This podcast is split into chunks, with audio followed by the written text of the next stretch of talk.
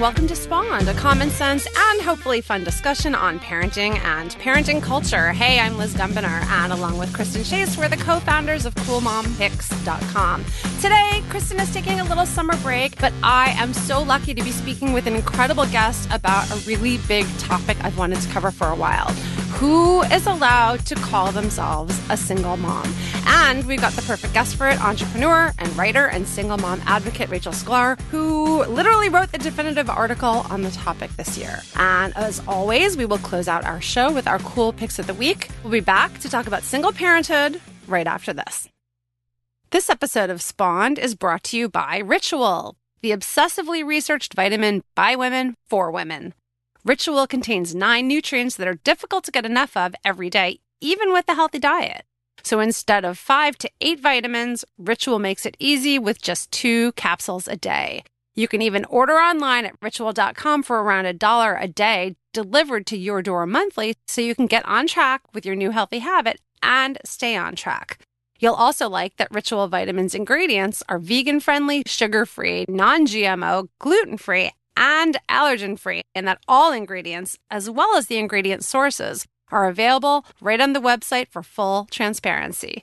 Try Ritual today, and Spawned listeners can save 10% off your first three months. Just go to ritual.com slash spawned to start your ritual today. That's 10% off your first three months at ritual.com slash spawned. Okay, so let me tell you a little more about the remarkable Rachel Sklar. If you do not know who she is, which would be shocking, she is a writer, an entrepreneur, and she's feminist based. She's the co-founder of Change the Ratio, which increases visibility and opportunity for women in tech and new media. And The List, that's the li.st, a network and media platform for awesome women. A former lawyer who writes about media, politics, culture, and technology, Rachel was a founding editor at Mediaite and the Huffington Post. Basically, she's incredible. You've probably seen her writing in publications like the New York Times, Washington Post, the Daily Beast, Politico, Refinery 29, Mother Jones. It keeps going. And on top of winning a ton of awards and media entrepreneurial accolades, she's an outspoken advocate for single moms, which is in part why she authored the hugely viral article for InStyle this year called Who Can Call Herself a Single Mom? Plus, she's a musical theater geek, like me, all while raising her daughter, Ruby, in NYC. Like me. although my daughter's not named Ruby. Welcome, Rachel.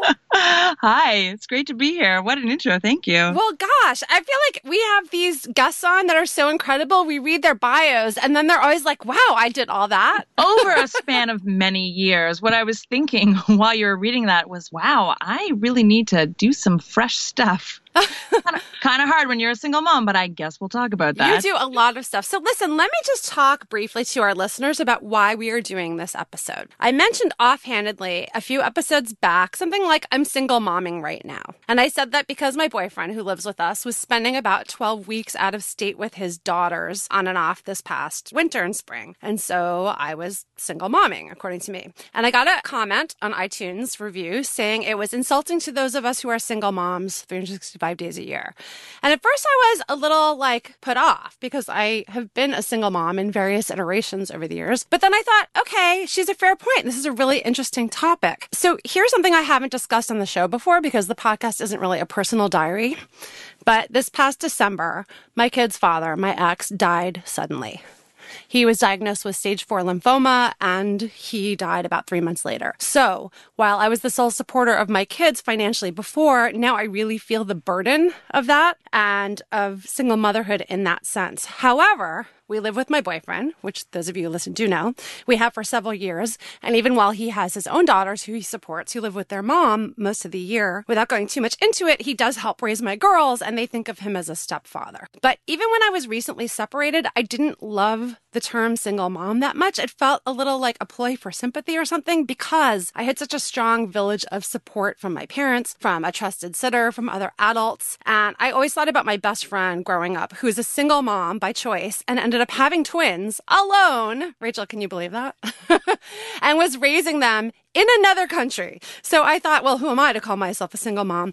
But there are a lot of times I kind of feel like one also. So I've always wondered about this topic. And I thought, thanks to the commenter who called me out on iTunes, I thought, let's discuss this. And I couldn't think of anyone better to bring in than Rachel because you wrote this amazing article in InStyle this year. Wow. I, I mean, that's, that's, that is, first of all, that's a lot. Uh, second of all, I will say it sounds like you have ample experience being a single mom. At the outset, I will say that I come down on the side of an expansive definition. I'm not that interested in planting my flag in sort of nomenclature real estate and saying that I can only be this type of thing. Um, I don't think that helps anyone, but uh, it sounds like a lot. I remember when your children's father passed suddenly because I was aware of what you had shared about that. It's a it's a lot to share DNA with a person that results in a child that you love more than anything that you build your life around. Whatever the relationship you may have with the person who provided one half of that dna um, and i love that you wrote about that in the article. Like you said you're not about owning the nomenclature. You really talked to a lot of different kinds of single moms some of whom liked the term some of whom didn't and you kind of broke it all down. And it was very non-judgy and very funny by the way. Oh, and um, I, I really liked it. Well you had this funny line in the article where you made up a character named Trisha, who is an amalgam of like 8 million women we all know, not a real person. And you said she posted on Facebook that her husband, Todd, would be away for three days, so she'll be single momming it. Send wine. and I thought, okay, that's kind of what our listener was referring to. Someone who says, I'm single momming it when it really just means I don't have help for a night. And I thought that was a really reasonable way to kind of kick off the article. Was that what inspired you to want to write about this? Well, in truth, actually, I've, I've definitely noticed that over my four plus years as a single mom. But um, I have to give props to Laura Norkin, my editor at InStyle, who had noticed the phenomenon herself and opened up a conversation with me about writing about it. She and I have had ongoing discussions about all sorts of topics over the years, some, some which will never see the light of day. So that was her suggestion. And I, of course, definitely related to it. And we went from there. So that was a really deeply reported piece. I went kind of to town on it. I found myself, I just went down the rabbit hole full speed and kept on talking to women. I couldn't include everyone I wanted to in the piece. I actually um, I spent some time talking to military moms, which is a, a whole other yes story. Kristen was a military mom, by the way, when I first met her and we started Cool Mom Picks together. So we're very familiar with that and whether or not military moms get to say I'm a single mom because they have a partner who's away or out of the country, even for a year at a time or more. I mean, I think that, uh, you know, maybe it's the nomenclature that is to blame here. I think, you know, supported mom unsupported mom, partially supported mom, you get into really blurry areas. I would never call myself unsupported. Mm. Uh, my story is I got pregnant the old fashioned way in uh, sort of a blink and you'll miss it summer romance. So not uh, not turkey baster style. Not turkey baster style. not planned. I was 41 at the time. M- my attitude was like, give it a try.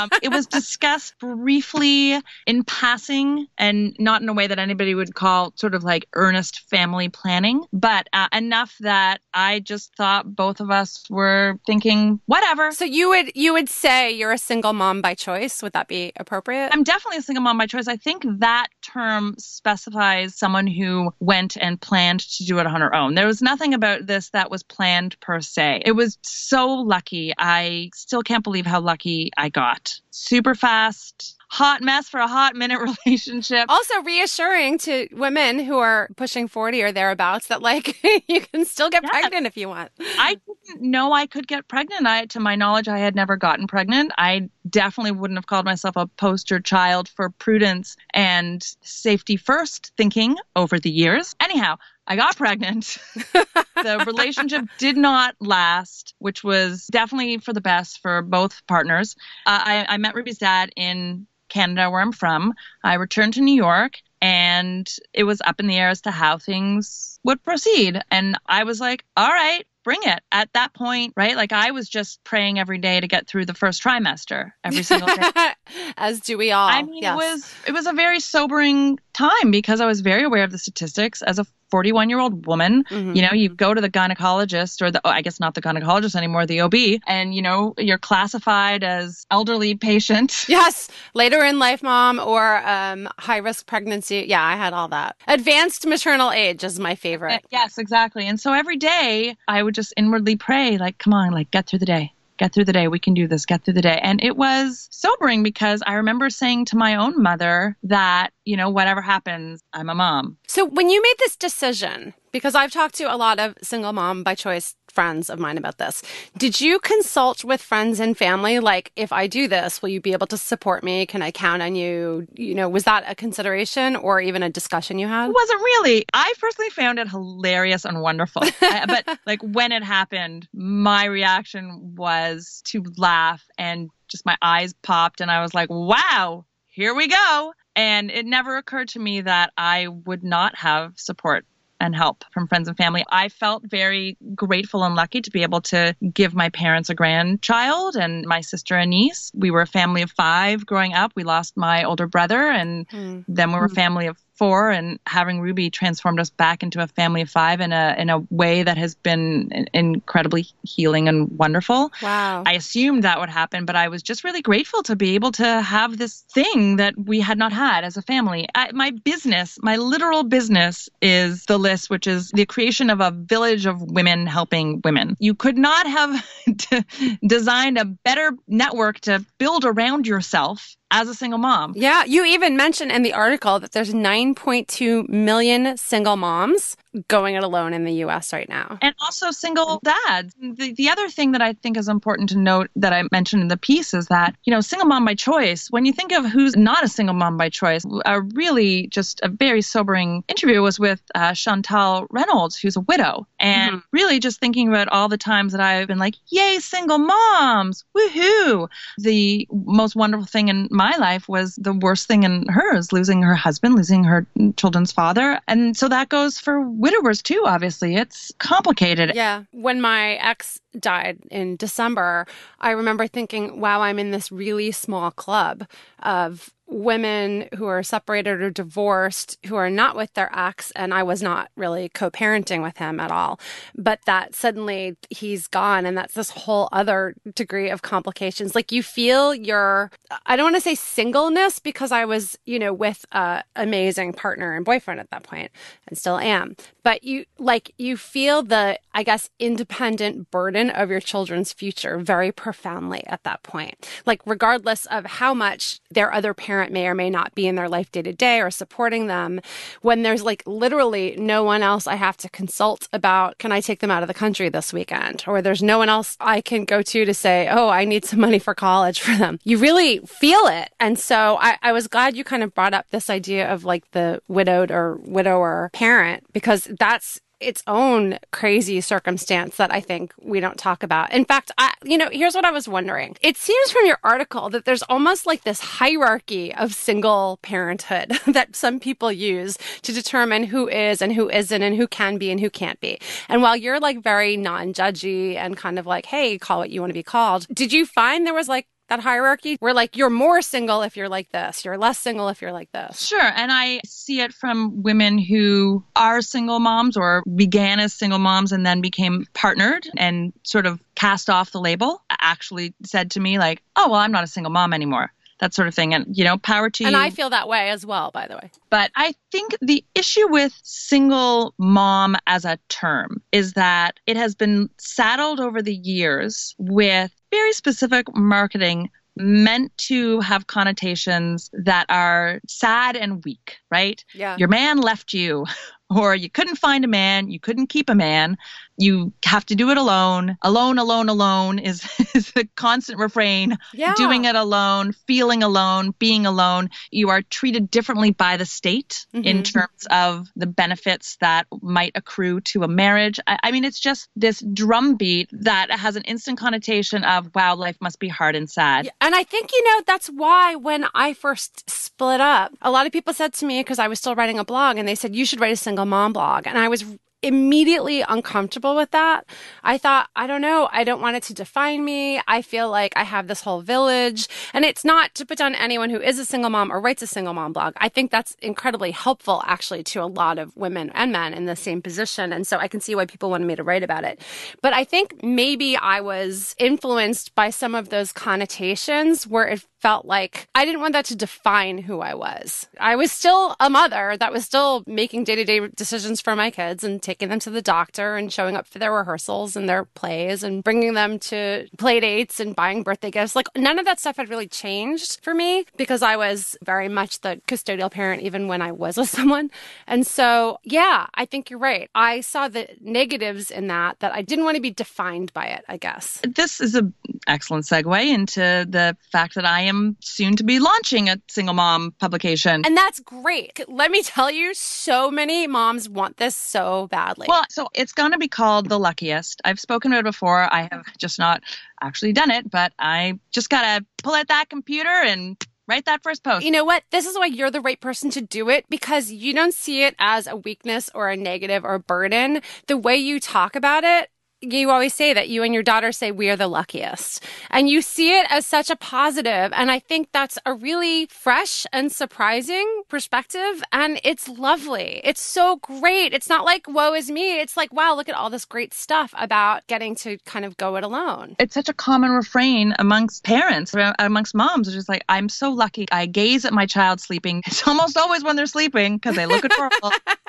they can't mess up your life at least right then look at your beautiful child sleeping and you think, I'm so lucky. So I would say this all the time to Ruby. I'd say, We're the luckiest. Aren't we so lucky? We're so lucky. We're the luckiest. And one day I heard myself say it and was like, Damn, that is the name of a podcast, of a book, of a newsletter. It's so good. It's so it good. It really encapsulates something. And it's something that I feel. And it's also something that I feel so profoundly as a single mom because before Ruby, my big roadblock was that sperm. How do you get it? How do you keep it in you?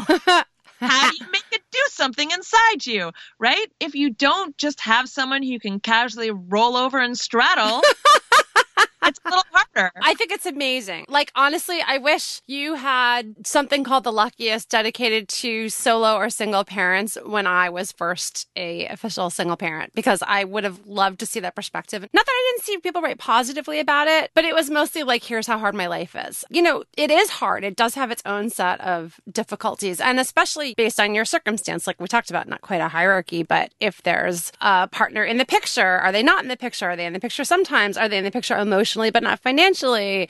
What if they're in the military? What if they're away? What if they're just not good at making parenting decisions? Like there's so many possibilities. But, you know, we can talk about all the different ways people are or become single or feel single or are part-time or full-time single. But how do you think it changes when it comes to race or age or income because I definitely felt like when I got pregnant at 36, I was unmarried. I have never been married, listeners. that I, I just skipped that part and went right to the kids. And so I did feel because I was white and 30 something and professional and in advertising that I could say, "Oh yeah, I my boyfriend and I are not married," and it was fine. And I knew women of color who were friends who did not have that experience at all. And I wanted to know if through your writing and your research and all the women you've talked to, if you perceive that there is a difference in how society sees or views single women based on different factors. Of course. I mean, yes, I'm a white woman. I come from from a socioeconomic background of privilege and I move and shake in the world of privilege. But what was funny was I was so nervous about how I'd be perceived.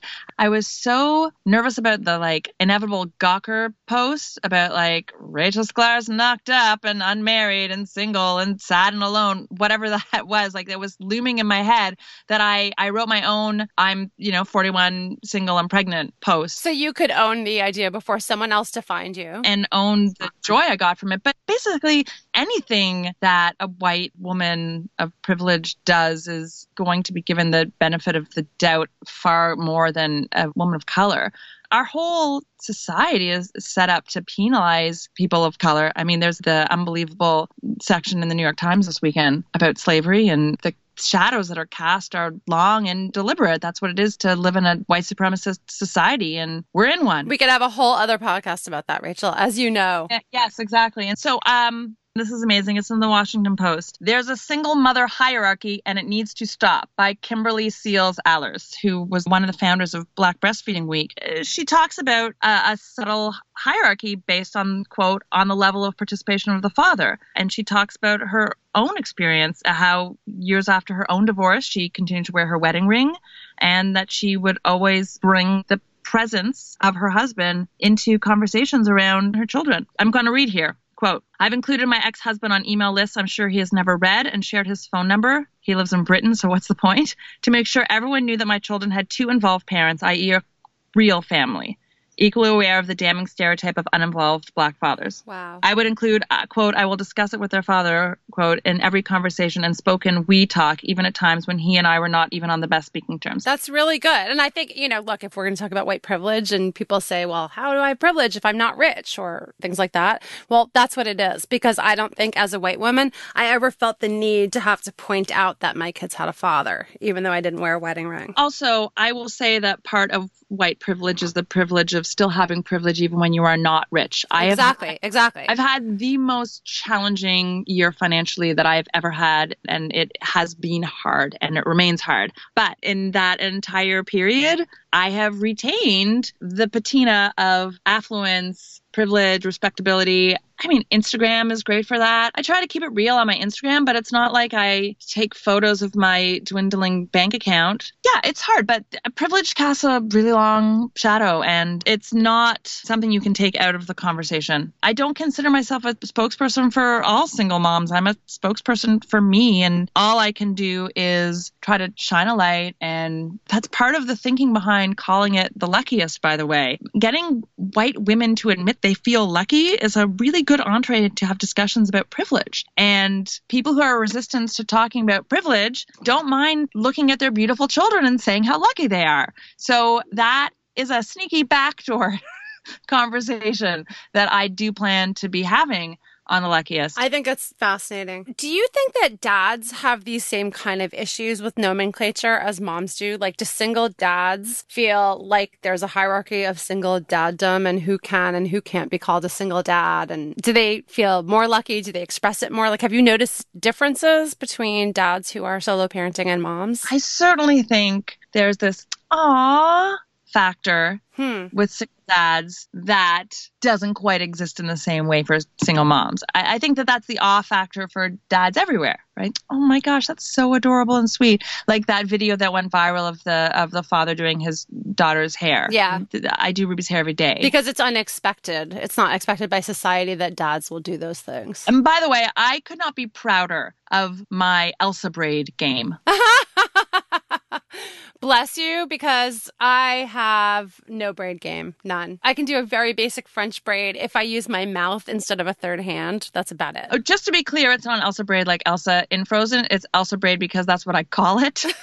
Find branding very useful. All of parenting is spin. Yes, exactly. Yeah. You eat princess carrots, and therefore they're better than carrots, and they'll eat them. Yes. Exactly. so, so do you think dads? Yes, they get the awe factor, even if a dad is not single and taking their kids to the playground. It's like, what a great dad you are. I feel fortunate that through Instagram, I get a lot of compliments like, what a great mom you are. Your kids seem so happy. And I, am really grateful because I don't think moms get that a lot and they don't get it enough. But I think there's certain things that men get credit for that are very basic that women don't get credit for. If you see a dad on Instagram grocery shopping with their kid, they'll be like, You're so fabulous. Like, I'm not going to get a You're so fabulous for that. I'll get a You're so fabulous for doing something more above and beyond. Do you feel like you get that? Or do you think you get the kind of single mom, you're great no matter what? You're doing it all, Rachel. I don't think I can speak objectively about this topic because I'm in a parenting relationship with someone who refers to himself as a single dad. So I don't think it's fair for me to comment. But you know what? That speaks to this entire topic. You have a co parent in your life, even though you're not living together or consciously coupled. And so, therefore, you even see your own situation as a single mom who, and a single mom advocate, and you still see your situation as being different from other people. And I think that's why this is such an interesting topic overall. I just don't think it's appropriate for me to comment extensively on who gets to be a single single dad in this conversation. I'm just wondering more like if dads have that conversation amongst each other, or maybe you don't know. I don't have this conversation with Ruby's father. How about? Okay, I'm going to reach out to the single dads I know in the blogging world, and I'm going to see what they have to say about this because I know a lot of some even define themselves as single dads, like through their Instagram handle, etc. And I'd really like to know how they feel, or if this is an issue for dads. Or hey, if you're a listener, you can always write to us, spawned at coolmompicks.com, or find us on social media and let us know if you're a single dad who's listening, or a semi-single dad, or a solo dad, or a solo parent of the male persuasion. I'd like to know your perspective. I, I want to say one thing a little bit, um, Yeah. just on this topic, because you're reminding me of a single dad I knew who was coming out of a painful divorce and took the mantle of single dad upon himself like pretty instantly sort of was like i'm now a single dad i parent half the time on my own and one thing that I can't relate to, I can only empathize with, but not because I've experienced it, is that for many single parents, single dads, and single moms who are going through divorce, that is a extra painful, difficult, challenging layer Mhm. that sort of att- attention must be paid because for all that it's been frustrating for me and certainly expensive and litigation is never fun i didn't have the experience of having a relationship with someone i loved fall apart and i didn't lose a life that i thought i had and that i thought i'd have forever. Let alone your kids. If they're older seeing their family life change and Sure. being something different than what they expected and then you as a parent bear that burden of helping them adjust to the new circumstances and change expectations. So yeah there's a whole lot of stuff there. I mean, I've been through breakups. I know they suck. I, I can't even fathom what that kind of breakup would do to someone. And they still have to get up and make the lunches every day and probably have to deal with lawyers and like it's just, it's awful. It's awful. And so again, attention must be paid. So let me go to the article for a second because there's one thing you talked about towards the end. And really, for our listeners who have not yet read this article in InStyle called Who Gets to Call Herself a Single Mom, it is so worth a read. It's not too long. It's very quippy and funny and clever and smart and thought provoking. One thing you talk about, one of the thoughts that was provoked in me, Rachel, was you talked about the term solo parenting versus single parenting. And I actually really love that because I think it more defines the act as opposed to the person. Tell me what you've learned about that terminology. Is that kind of more in vogue now? Is that something we're hearing more? I don't think twice about it when I hear it, but it still isn't my default, uh, possibly just because it's really hard to unlearn a term. But I, I think it's a good term, and I think it is worth trying to use, particularly if the term single parent is found wanting. Um, the focus on marital status is tiresome for those who don't think of it all the time. It's funny. I was talking to a mom on the playground yesterday. I said I went to a play last night, and she said, "Oh, I wish I could go out more." And I said, "Oh, just get a babysitter." And she was like, "Well, my husband." And I was like, "Oh, right, those things." but isn't every mother guilty of like looking at everyone else's situation, thinking we're all in this together, and forgetting there's like a whole lot of kinds of parents out there? It was just very funny. I had really I funny. totally forgot about the concept of the husband as a sharer of responsibility. You know, so I I don't, I just don't think of it. It just doesn't, it doesn't happen to me. And this is why it's so important to have multiple perspectives because we all get into our own little worldview and, and see things only from our own perspectives. But yeah, I, I think it's a good term. I think anybody who chooses it as their default definitely respect it, like any measure of terminology. I also think that that works well for the example that we were talking about right at the beginning, which is I'm solo momming it this weekend. Yes, I hear express gratitude to the reviewer slash listener on iTunes who called me out for saying I'm single momming it this week. Probably wasn't the best term or most accurate term to use and was never intended to be insulting or diminishing of the hard work that full time single moms do. So if I had to do that episode over again, I would say I'm solo momming it. Mea culpa, there it is. So now let me ask you one more thing as a single parent advocate. This is something that just came up in the news yesterday, Rachel. We didn't even know this was going to come up, obviously, when we had scheduled the podcast.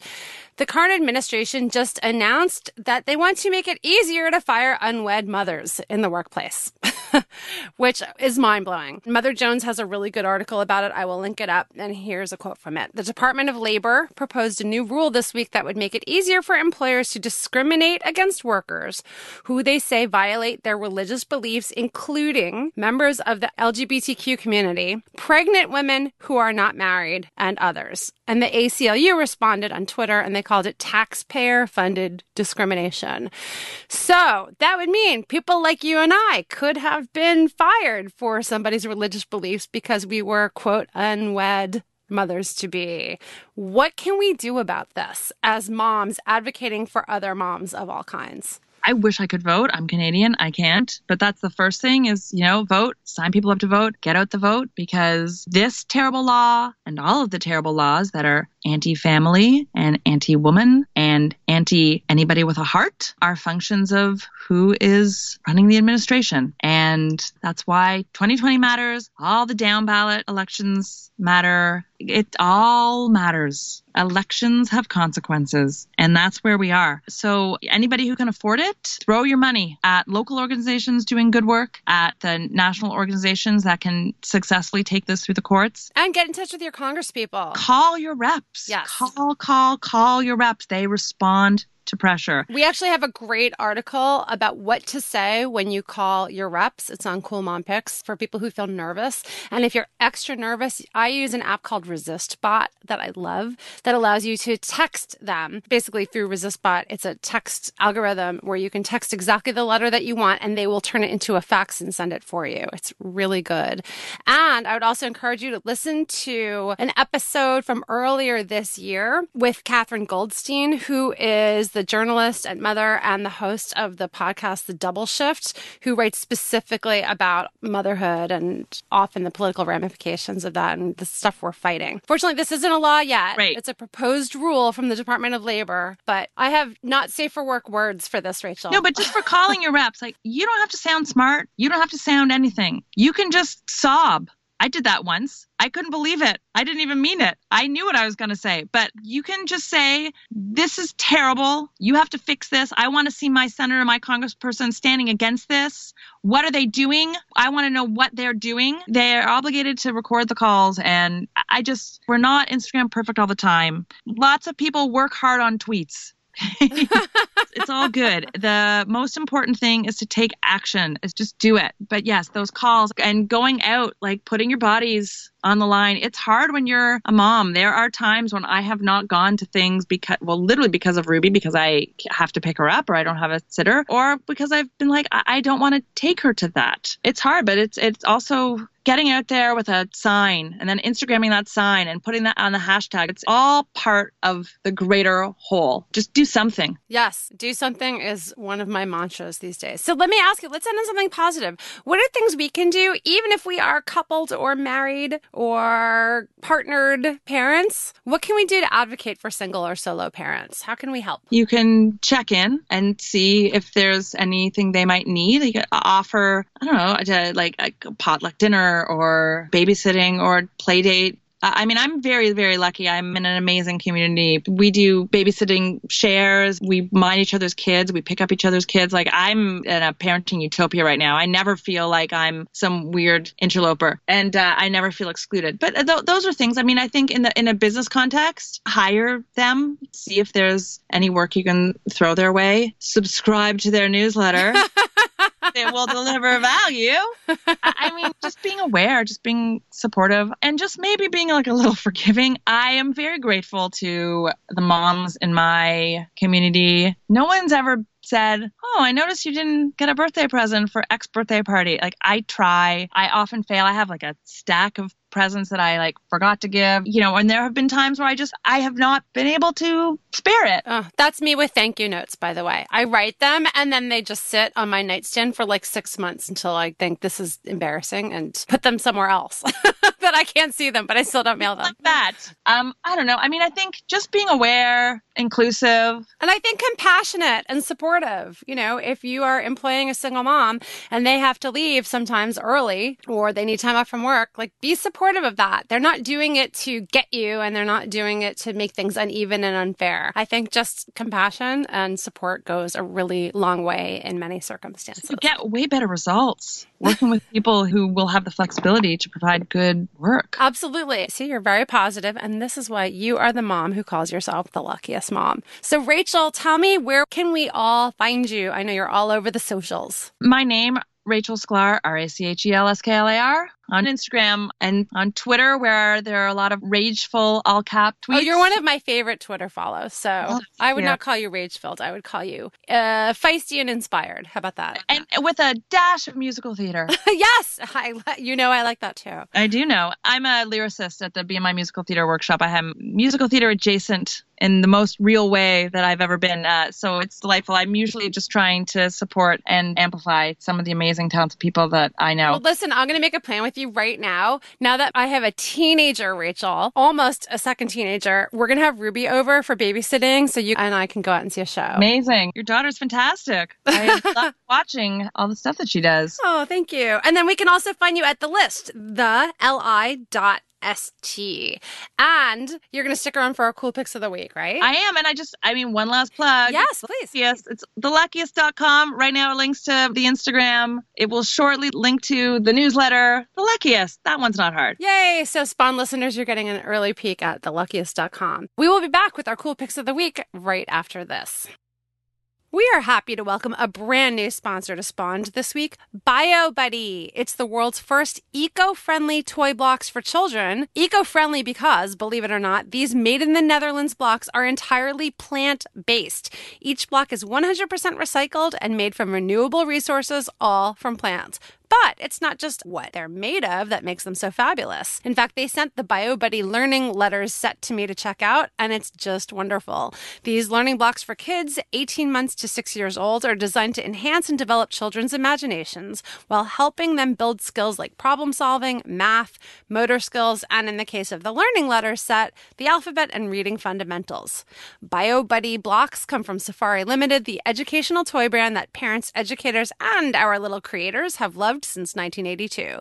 Their mission is to teach children the importance of nature and its conservation through the joy of imaginative play, and that's just what BioBuddy does. And we're so happy they're offering an exclusive discount just for our readers because we know you're going to love them. Visit safariltd.com slash spawned and enter code spawned at checkout for 20% off your order. That's 20% off your order with discount spawned when you visit safari ltd.com slash spawned. Try BioBuddy blocks today, and you can feel good about doing your part to help protect the environment while your kids learn to do the same all through play. Okay, now it's time for Cool Picks of the Week! Cool Picks of the Week! And Rachel, as our guest, you get to go first. What's new and cool in your world right now? I wanted to make two recommendations one fun and one earnest and good for you. Cool. Two picks. We love it. It'll be like you get one of Kristen's since she's not here. Oh, excellent. so I spend a lot of time on Instagram. I don't apologize for it. It's a happy place. That's how I keep up with all of my networks and learn things. And one person I follow is Travon Free. I love him. Yeah, Travon's great. He's at Travon. T R A V O N. And on Sundays, he does this confession booth where he invites people to confess things to him and then he gives advice and comments. And it is some mesmerizing content. You know what's crazy? He's one of my favorite people to follow on Twitter. I don't think I'm following him on Instagram. So that is a fantastic pick. Thank you so much for me alone. Unapologetically progressive, isn't here for politesse and uh, the confession booth is great. So that's Travon. That was the first one. And the earnest one is one of my clients right now. I'm working with women.nyc, which is an initiative of the city, the New York City Mayor's Office, to support women in business in all of five boroughs of New York. And I have been helping launch their Twitter account. So please do follow women underscore NYC. But I just, I really wanted to recommend Women NYC on all platforms. Just, it is a great resource. It's a curation of opportunities and seminars and potential funding sources. And are, is there helpful information for those of our listeners who are not in New York City? Are there kind of general business tips? Yes, absolutely. Cool. Most of the the opportunities are New York based, but right now there's the at hashtag Ask More NYC free salary negotiation workshops, and wow. one of them is mine. I'm not sure anybody would fault you for doing it if you don't live in New York. I can't speak to that officially, but it's just as a resource because I spend time trying to find things to, you know, populate the Twitter feed and amplify. Um, and I'm using the women.nyc resources and website as my primary source. I am frequently blown away by how great it is. It's a great resource for women. I'm looking at the website right now. It's awesome. And any of our listeners who have friends in New York City, women, friends, it looks like there are fantastic seminars like developing a marketing strategy or working on your elevator pitch or information about New York City small business training grants program or your resume versus your LinkedIn profile, how to fix it. So good, helpful, solid stuff. And money. There's money. If you live in New York and you're a creative, there are $50,000 finishing grants to apply for by October 1st. You know, if you have a theater project, a music project, a film project, a TV project, some sort of webisodes. Go get the money. it's there. As I tweeted once uh, on behalf of Women NYC, if you only follow for the money, that's fine.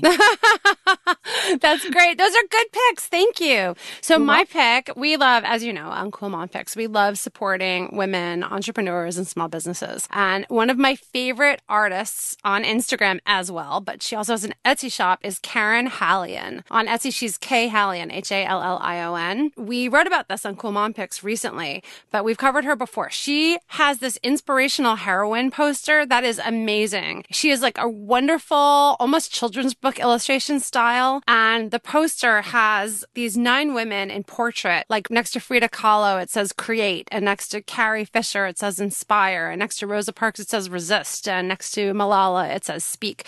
And she put them all together. People loved them so much. She made it into a limited edition poster for classrooms. But if you look at her site, she has so much incredible work. Like I just want to cover my room and my kids' rooms with all of it. Plus, you know, stickers and notebooks and journals and things like that. But she has just really wonderful, kind of female centric and a lot of pop culture and comic stuff and Marvel and superheroes and Star Wars. But just, I love that she draws from pop culture and from history to find inspiring messages and artwork for girls and women and for men who should be inspired by girls and women. So Karen Hallion is my cool pick of the week. Just followed. Hooray. Look at you influencing. That's another episode of Spawned for this week. Thank you so much for joining us. And thank you to our engineer, John Bowen, who is amazing as always. Wow, that was tough for me in some ways, I've got to admit. It was really personal. It brings up a lot of feelings, and I'm sure it will bring up a lot of feelings for some of you as well. If you'd like to talk about it, we'd love to hear from you. The best place to join our Spawned Listeners podcast community on Facebook. You can just look up Spawned Listeners or find it through the Cool Mom Picks Facebook page. You can also reach us on email, spawned at coolmompicks.com. We're all over the Twitters, the Instagrams, the Facebooks, you name it. And hey, if you like our episode and you like our show, there's a lot of things you can do to help spread the word and support what we do here. You can subscribe. You can leave us a five star review. We like those five star reviews. It's like a nice odd number. And honestly, the best thing, tell a friend or family member who you think would appreciate it. We get our best listeners from our current listeners. Thanks again for listening. This is Liz. Kristen will be back soon. Have a great day.